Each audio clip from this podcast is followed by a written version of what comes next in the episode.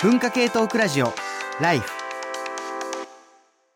文化系トークラジオライフ。え今夜は恋と仕事と文化系花束みたいな恋をした論というテーマで番組をお送りしたんですけれども、ここからは、えーライフ外伝としてですね、まあ、本放送では入りきらなかったお話をどんどん進めていきたいと思います。えーということなんですが、まず最初にあの西森さんがですね、ちょっとお時間ということもあってですね、最初にあのご著書が出るということで、あのお話しいただければと思います。はい、すいません、なんか勝手にあの この外伝の始まりを使っちゃって、いえい。あの私あのダスダス詐欺みたいな感じで10年経ったんですけど、あの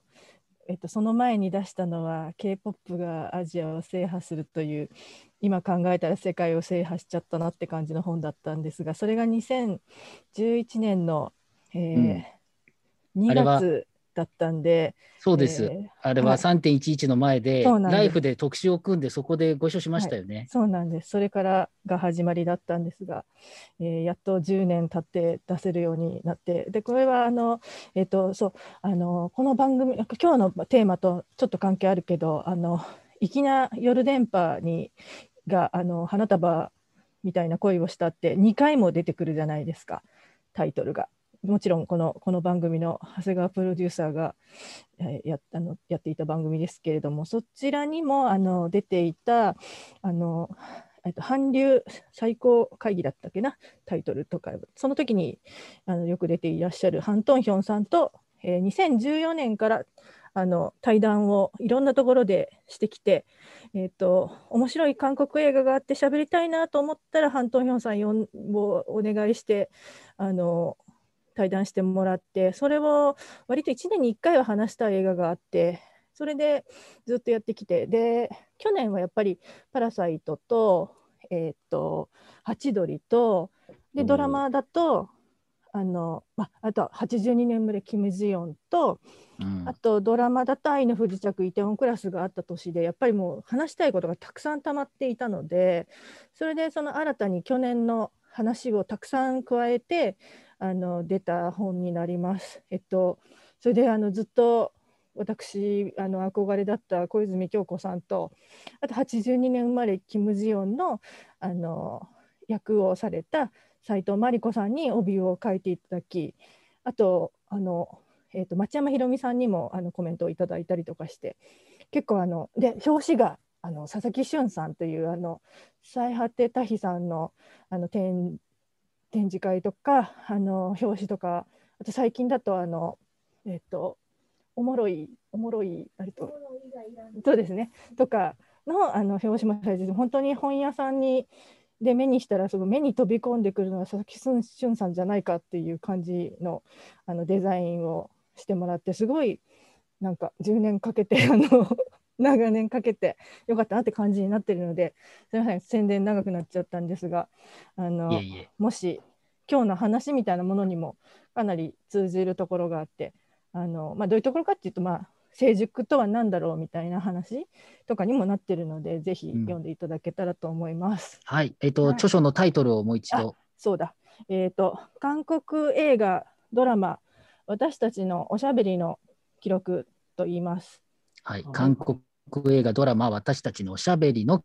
記録ですね。これ意外とあのなんかこう柔らかそうなこう表紙に柔らかそうなタイトルなんですけどこう割と私たちの間ではおしゃべりこそがフェミニズムだみたいなものがありましてであの割とそれをこうバシッと言い当ててくださったのがあの、えー、と伊藤純子さんがツイッターでバシッとあの言い当ててくださったりとかしてあのちょっとそれを読んでくださったそういうふうに読んでくださったのはありがたいなと思いました。はい、はい。ありがとうございます。もうすでにあと発売中ということですよね。はい、あの今日1日発売で昨日もうすでに本屋には並んでたそうです。ありがとうございます。えっと、はいえっと、これは駒草出版でよろしいんですか、そうでね、はい。駒草出版から発売。え本日明けてね、はい、え3月1日発売、韓国映画ドラマ、私たちのおしゃべりの記録ということで、はい、ぜひぜひということですね。ありがとうございます。山本さん、はい、何でしょなんかあの今ちょうど読み途中でですねあのすごくあのはじめ前書きと終わりに前書きをあ西森さん書いていて終わりにをハントンヒョンさん書いてるんですけどもうその前書きと終わりにがすごい名文なのでありがとうございます。ちょっと本当に本屋さんで見て、ちょっとおっと思ってぜひ買っていただけたらと。ちょっと私たちお恥ずかしい話なんですが、私、やっぱハンさんの読んで泣きそうになり、割とハンさんも、なんか編集さんもやっぱりちょっと泣きそうになったみたいな感じがありまして、すごいこう自分たちでもこう、前書きと後書きだけでも読んでくださいみたいな感じで、はい、なってます。はい。じゃあ、それはね、ぜひね、ちょっと読んでみたいと思います。はい。ということで、お忙しい中、ありがとうございます。ありがとうございますはい。西森西野さんでした。次のも出るので、はい、お願いします。はい。はい。ありがとうございますはい。ありがとうございました。はい。はい。はい。ということでですね、えー西森道夫さんでした。えっ、とね、あのーね面白い本だなと思って、ぜひ読んでみたうと思います。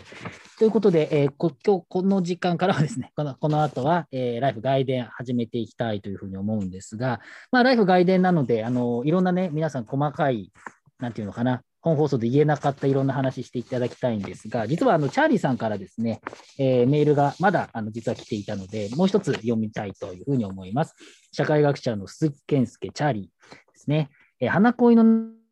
中にはたくさんのカルチャーやコンテンツが引用されていますが、その中で特に気になったのは音楽です。そうありますね、音楽ですね。冒頭の2人の出会いから印象的なクロノスタシス。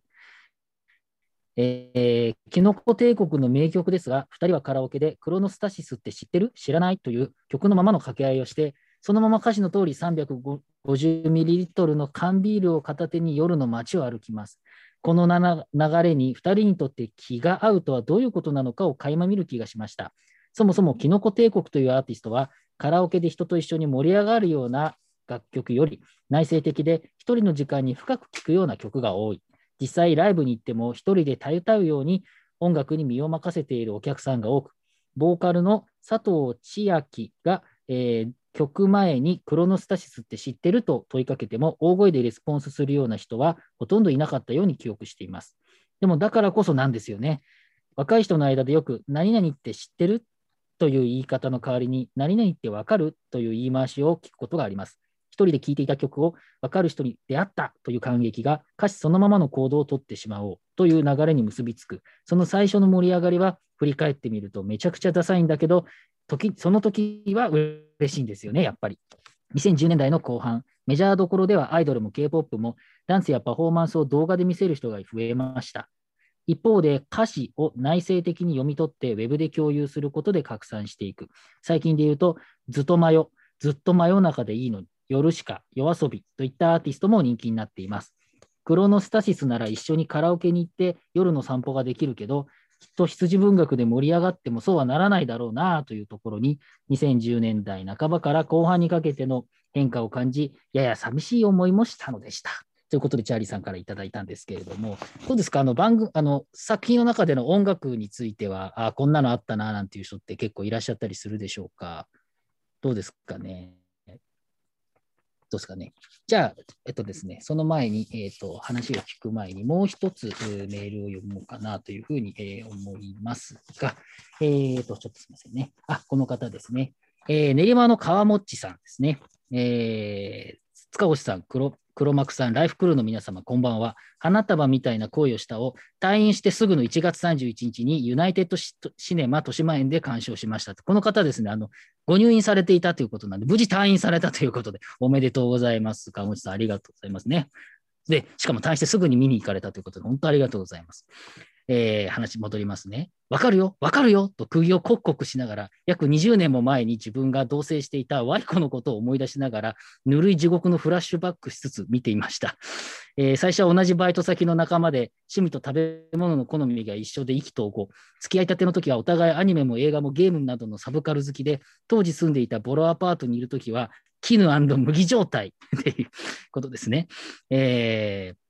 まあ、エッチにしてもどこでも場所でもするよね、みたいなことですと。えーして、ワイコも看護学生から大学病院に働き始めたので、その流れで同棲生活。私もゲーム制作の仕事の4年目で開発に追われ、深夜帰宅や会社に泊まり込みが当たり前。えーワイコもナース歴2年目で夜勤もあり、せっかくの同棲もどちらかがいない日があるすれ違いの生活。お互いサブカル趣味が好きなだけじゃうまくいかず、日々の暮らしの中で映画の中の2人のように、些細なことで喧嘩でぶつかったりしていて、でも結婚したいからと仕事頑張ったりすれば、お互いの仕事柄でどんどんすれ違いが増えていき、結局付き合って4年目を迎える前には、えーお互いに別れる話をし合って、2人で思い出の場所に出かけて、別れ際に泣きながら別れたことを思い出しては胸が痛い。これは辛いでしょうね、この映画見てるのね。今なら他人事のように これじゃダメなの分かってるんだけどって言ってですね、えーこの映画誰でもあったであろう、あの頃の恋愛からマンネリ化する共同生活までに生じる、てんてんてん、なんか見たことがある思い出をフラッシュバックさせる作品でした。えーきっとタイトルからも、花束で鉢植えじゃないから、どんなに水を変えてもいつか枯れていくことが決まっているからなのかなと。えー私は恋愛映画って柄じゃないのですが、自分自身にも被る、えサブカルと漫画の本棚、推しを守ると神を思った時期もあり、作中に出ていたガスタンクが自分の実家前実家前の、えー目の前でして、マイクを実家に連れて行った時に何度も、え歩いた橋やななど、えどうにもいろんなものを思い出した映画でした。という感じで、えちょっとだけ割愛していただいさせていただいて、追伸、えー私の入院でご心配をおかけしましたと、まだ食事や運動などのリハビリなどは必要ですが、TBS ラジオを聞きつつ、仕事をしつつ過ごしています。ベストメールバッジありがとうございましたということでね、えー本当にこちらこそありがとうございました。あのね、まだ退院して、えーいろいろリハビリなどあるということなので、ぜひぜひ、えーね、あの頑張っていただきたいというふうに思います。ありがとうございます。はい。あえーということでです。ね、その話もして、あ、はいはい。そうです。はい倉本さんえー先ほどちょっとあのえっ、とクロノスタシスキノコ帝国の話が出ましたけれども、はいまあ、そういった今ねそのもう一つのメールの方でも、まあ、いろんな作品の話が出ましたけれども、えっ、とこちらに一瞬スケッチブックって書いてありますけれども、実はこれあの映画のパンフレットなんですよ。ほいほい。そうこのあ、この花恋のね。はい、花恋の。花恋のこう花束みたいな恋をしたの映画のパンフレットでスケッチブックしててこれは、えー、と主人公の麦君が、まあ、イラストレーターを目指していてこのスケッチブックに自分のイラストを書き溜めているからこういうデザインになってるんですけれども。でこの中に、えー、と麦絹プレイリストっていうのがあったりとかしてこう麦と絹はこんな音楽が好きとか例えばクロナサシスがこうあの2015年にメジャーデビューしてそれこそ麦ちゃんと絹くんあ麦くんと絹ちゃんが、えー、と交際を開始したのが2015年だったはずなんですけれども、えー、と終わったの2人の声が終わったのは2019年なんですよね。でキノコ帝国もその年に活動を休止したってことが書いてあったりとか。あとこう、まあ、2015年からその2人が交際してた2020年の音楽も、えー、とその社会背景と一緒にこうあの語っていたりとかしています。で、えー、と他にもブックリストもありまして、うんうんこう作中で何度も今村夏子さんの「ピクニック」とかあとこう2人の関係性のにあの亀裂が走った決定的な部分をこう示すアイテムとしてこう滝口優勝さんの「ナスの輝き」なんかも出てくるんですけれども、まあ、そういった作品ですとか他にも市川春子さんの「宝石の国」っていう漫画とか「ゴールデンカムイ」とかあと作品名は出てこないけれどもこう出会ったばかりの2人がこう、えーと盛り上がった時に穂村弘さん読んでます石井真二さん読んでます長島優さん堀江敏之さん柴咲友香さん小山弘子さん読んでますみたいなそこで出てくる名前の作家さんについてこうずらーっと一覧で解説しているとても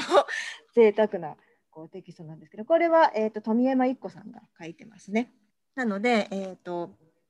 映画を見た人以外でもこの多分スケッチブックこのリストを見るだけでこう当時起きていたこと2015年から2020年の間にうんどんなあのこうことが起きていたのかっていうことがある程度こう自分の体験とともに呼び起こせるようなそんなリストになっております。コメカさんもうんうんとおっしゃってますけれどもいかがですか？うん、なんでしょうね。あのこ聞こえてますかね？はい大丈夫です。聞こえてます。はい、あのまあこのパンフレットでもね、その麦と絹はこんな音楽が好きっていうところに、えーっと、ちょっと待ってくださいね。自意識過剰な学生ならではニッチな音楽好きであると書かれてるんですけど、まあ、これ、インターネット上でもよく話題にされてると思うんですけど、まあ、ここで、この映画でこの2人が聴いてる音楽っていうのは、まあ、ニッチな音楽ではないんですよね。あのいわゆる、えー、有名なマイナーぐらいのものに結果的になってるんですね。でまあこういう選曲をしたプロセスっていうのを僕ちょっとあんまり把握してないのでまあなんかあのねちょっと伺った話だとまあ具体的にあの特定のお一人の方が思考してる、趣味っていうのを参照したっていうようなこともあるらしいですけどだから、え、意図してそういう、えー、まあ有名なマイ、えー、有名メジャーなマイナーものぐらいの温度にしようと思ってしたわけじゃないのかもしれないんですがただ結果的に出来上がったこの2人の音楽思考っていうのは、まあえー、いわゆる卓越化競争を激しくやってる人たちからすると、まあ、これを表で記号として出すこと自体が恥ずかしいと言われるような、えー、記号のセレクトになってるんですよね。だからあのなんて言うんでしょうねで僕がただ、よりあの卓越化させた選曲にしていないことっていうのをある人が見たらある角度から見たら、えー、そういうぬるいものしか、えー、見れない子たちという厳しい目線にもなりうると思うんですが、えーまあ、僕この映画の感想自分の中での感想として、まあ、トータルである、まあ、今回もお話しさせていただいたずっとある心情なんですけど、まあ、そういう卓越化できない人たちっていうのに対してそれを断罪するんではなくてそういう、えー、そういうものに触れていた時間っていうのも、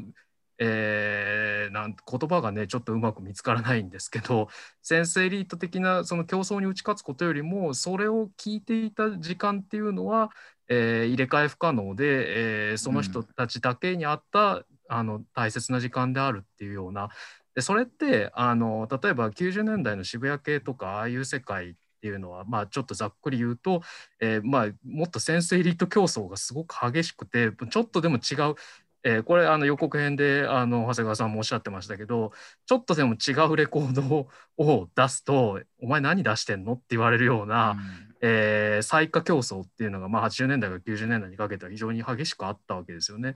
サブカルチャーとかサブカルチャー音楽みたいなことを言った時にはそういう最下競争をイメージすることが多いわけですけどただ今回のまあ坂本龍二が提示してる世界っていうのはそこの最下競争が本当に大事なことはそんなんじゃないと。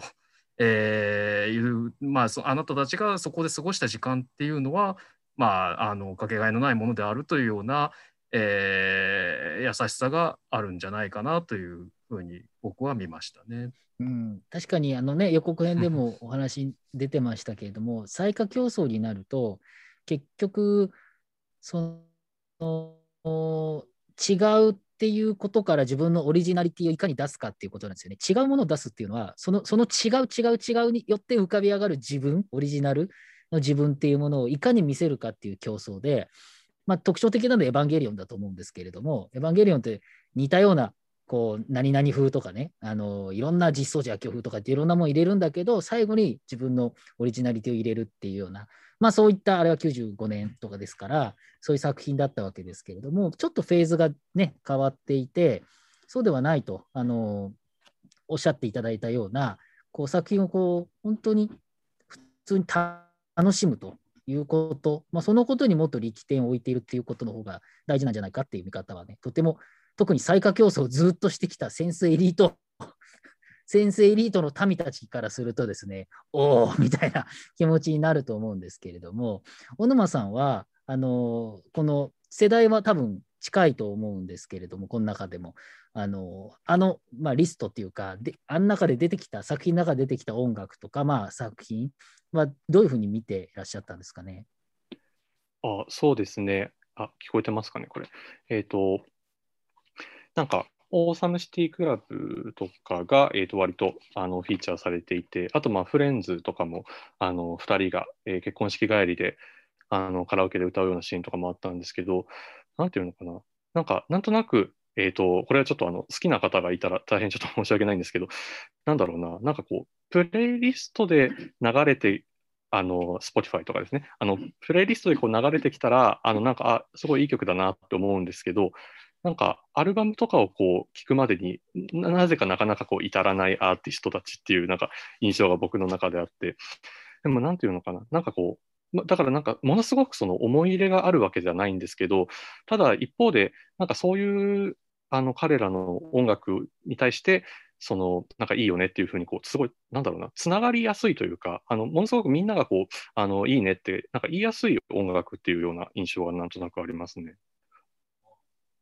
その、プレイリストにあるっていうのは、まさにその最初、今日僕本放送の最初に入れたのは、あの、オーサムシティクラブのセレモニーって曲ですけど、プレイリストに入っていて知ったんですよ。おいい曲じゃんと思って。だから、まさにそのご指摘の通りです。僕はままさにそれで入りました。だけれども、まあね、そういったタイプのものが多いのかなというふうには思いますけれども、でも、それはそれで、なんかね、楽しいなっていうふうに。やっぱそこはね、ある種、ちょっと年上の人は年上の人ほど、まあ、認識を変えていかなきゃならないとまでは言わないですけれども、そういったものが、あの割とこう別にあるんだっていうことは非常に重要なのかなというふうに思うんですよね。山本さんとかもどうでしょう、こういうのは見られていて。コンテンツですね。あ、コンテンツについてですか？そうね。まあでも私は音楽とか全然詳しくないので、まあ本とかの話になってくるんですけど、まあでもやっぱりなんかこう意地悪な気持ちが湧き起こって きてしまうっていうのはあんまり良くないあんまり良くないあのあんまりそうあんまり直面したくない自分の面だ面だなと思いました。はい。そうか、それはね、結構ね、おっしゃってましたもんね。逆にど、どうですか、小沼さんとかは、その卓越化競争、まあ、小沼さんもないことはないと思うんですけれども、その少しあの僕とか上の世代がそういうふうな話しているのっていうのは、どういうふうに感じられるんでしょうか？ああ、そうですね。なんかでも、あんまり僕、そこに巻き込まれたくないと思ってるかもしれないですね。なんか、そこ、だから、そこのと意味ではちょっと麦とか絹とかに近いのかもしれなくて、ただ、その、でも、まあ、麦と金とかも別にこう、卓越化を全くしてないわけではなくて、やっぱりそのサブカルと、まあ、あのメジャーっていう、まあ、すごい大きなくくりではありますけど、なんかその中で、まあ、やっぱり、あの、自分たちは違うっていうことを、まあ、確認し合って、連帯し合うような感じっていうのもあると思うので、なんていうのかな、なんか、まあ、だからそんなにこう、激しくはないんだけど、でもやっぱこう自意識の置きどころとして何かしら求めてはいるっていう、なんかそのよりマイルドにはなってきているのかなっていう感じが、えっ、と、まあ、麦とか絹とかの世代についてはありますね。ちょっと、なんだろう、もうちょっと下になってくると、ただこれが個人的にはちょっとわからないなっていう印象があって、なんだろう、なんか、まあ、うん、アイドルとかもそうだったと思うんですけど、結構 K-POP とかになってくると、もう本当にこう、世界的にすごくこう、あのもう大人気じゃないですか。でなんかそういうものをこう好きっていう中で、なんかこう、サインみたいなものを出そうとすると、どう考え、どうやってもこう、それって、えーと、メジャーもサブカルもないというか、どっちの人たちも好きっていうような作品になってくるので、その中で差異を出すってなると、やっぱりどうしてもこう解釈だったりとか、あのなんかよりニッチなところであの自分が好きっていうことを言っていかないといけなくなってくると思うので、そうなった時に、今の若い人たちってどういう感じなのかなっていうのはちょっと思いますね。あ、コメカさんが今手を。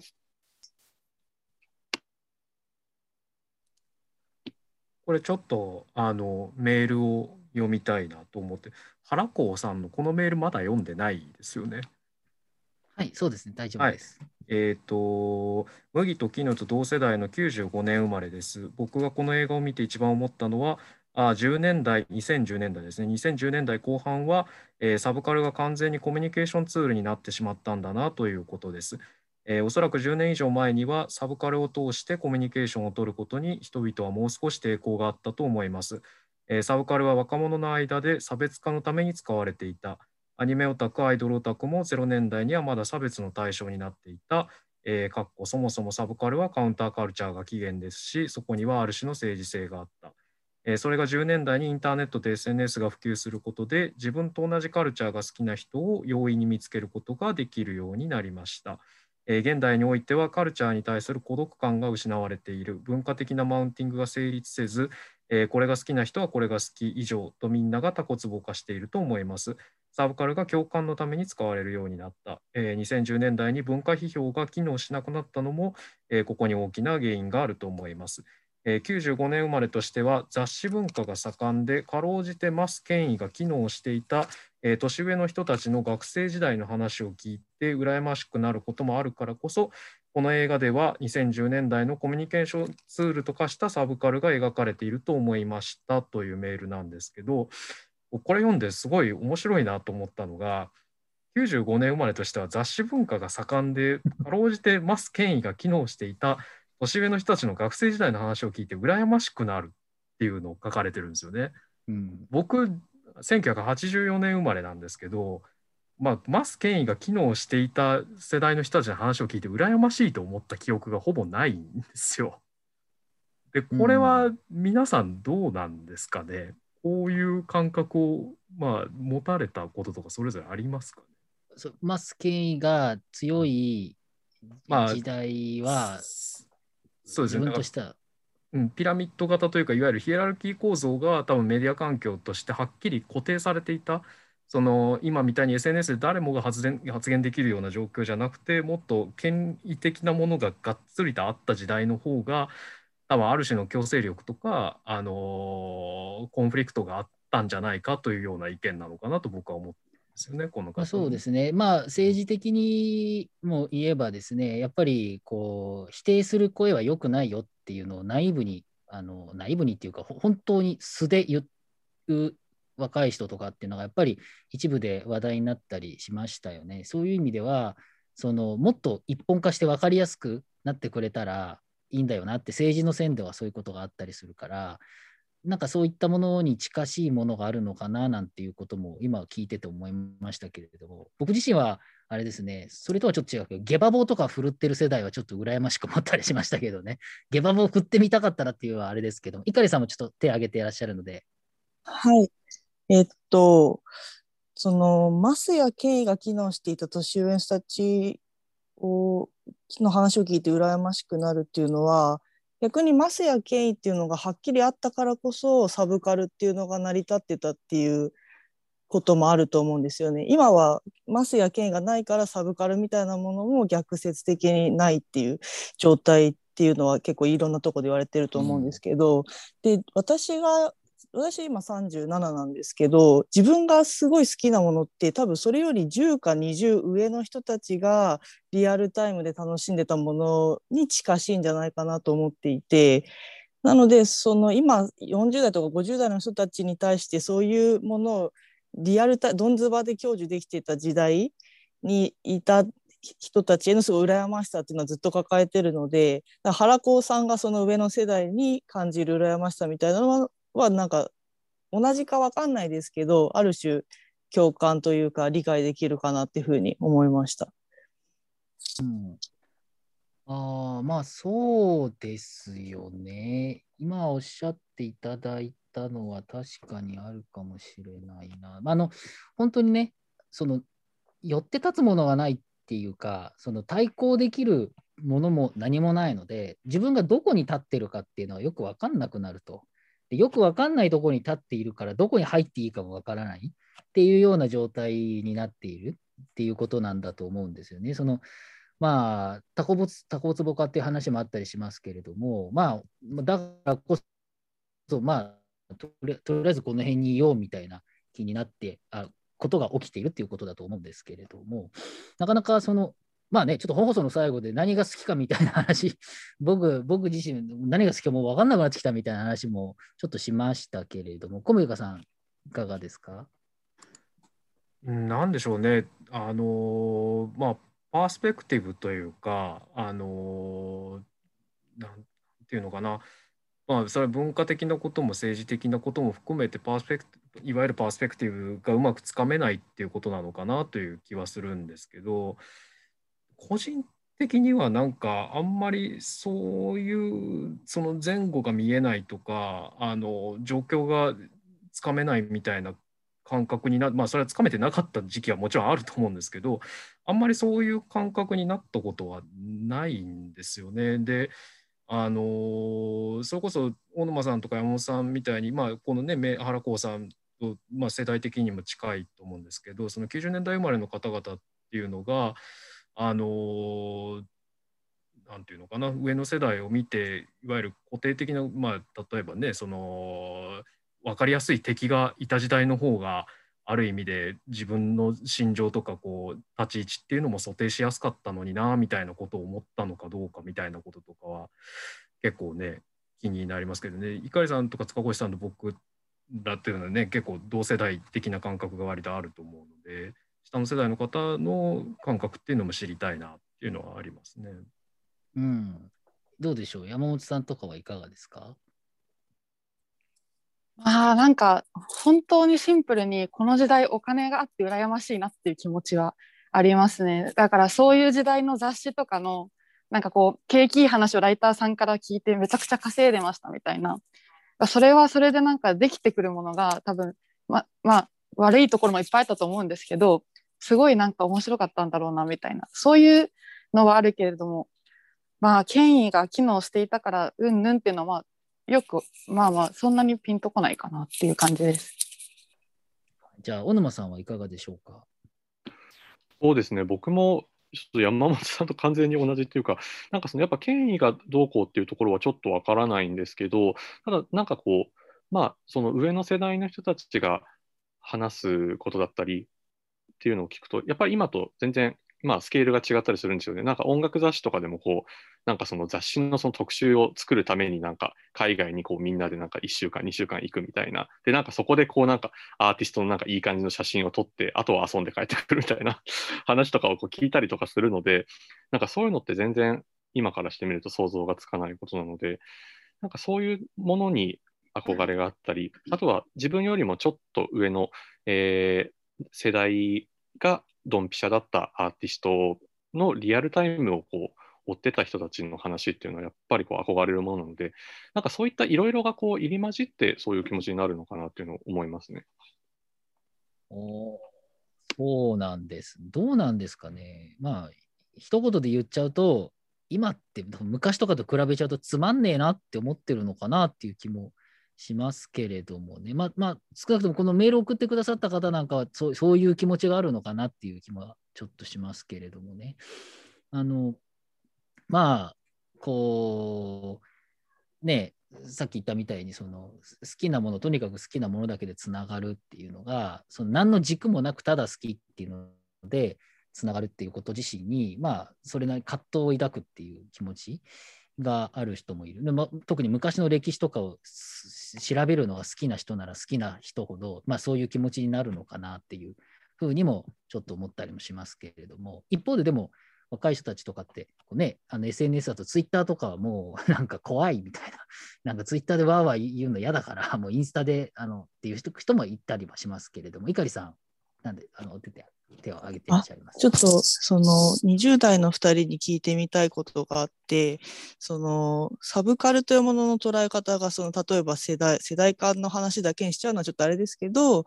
ぱり私ぐらいの年代だとまだやっぱちょっとサブカルは恥ずかしいものっていうのが少しある感じがしていてそういうものを好きだって公言することに対するためらいっていうのがやっぱりあったんですけど逆に言うとそういうためらいがあったり恥ずかしさがあるからこそコミュニティ感であったりシェルター感っていうのが保たれていたのかなっていうふうに思う面もあってなのでその山本さんや小沼さんから見てサブカルは恥ずかしいものなのかっていう感覚をちょっと伺ってみたいなと思いました。はい、じゃあ、えーと、じゃあ次小沼さんからお願いします。はい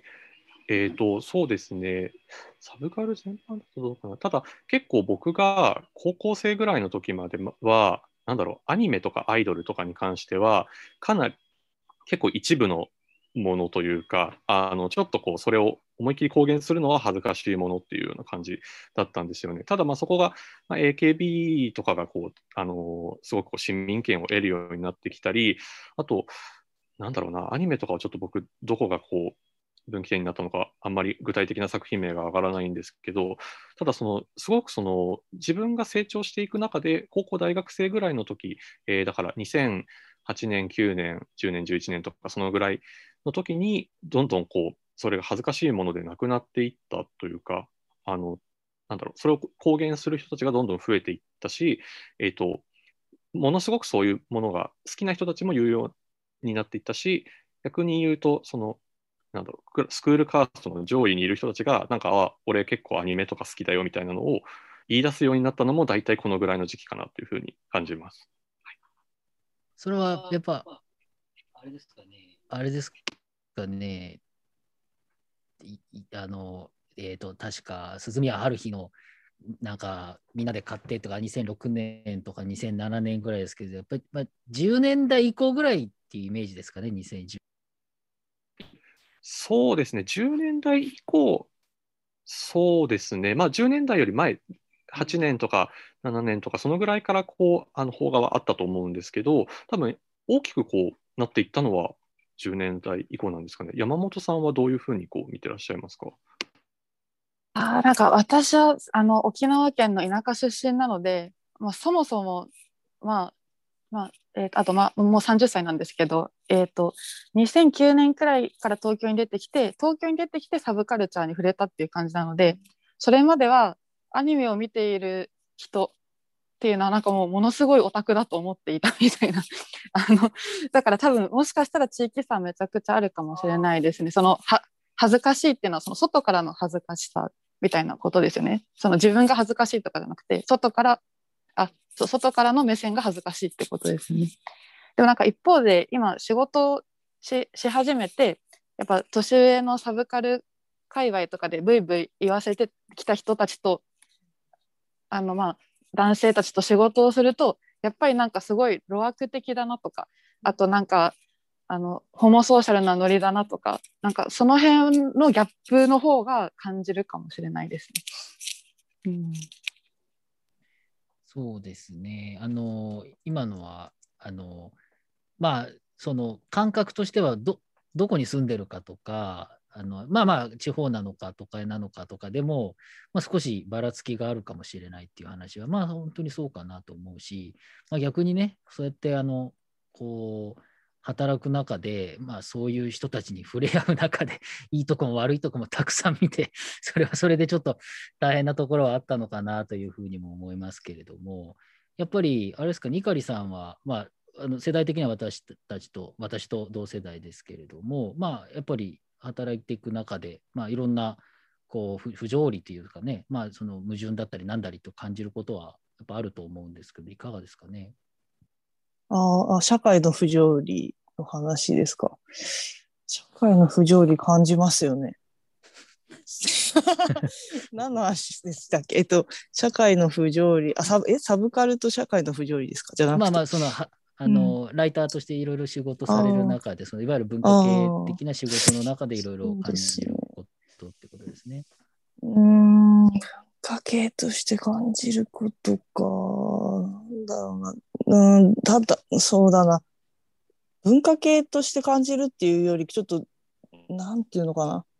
あの、例えば演劇のことを、私は演劇見るのが好きで、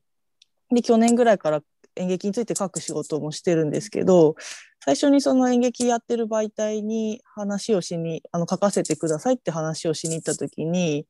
2.5次元は見てますか？みたいなお話をされたんですね。で私は見ていないんですけどやっぱ自分が好きなような小規模な演劇っていうのは当然見る方の人数も少ないのであまりこう言っちゃあれだけどお金にならないんですよね。それに比べるとやっぱりミュージカルとか2.5次元みたいなものを見た方が確実に商売になるだそういうのを取り上げた方が確実に商売になるっていうことがあってそれはなんか不条理っていうよりもあの規模の問題だからしょうがないんですけど、うん、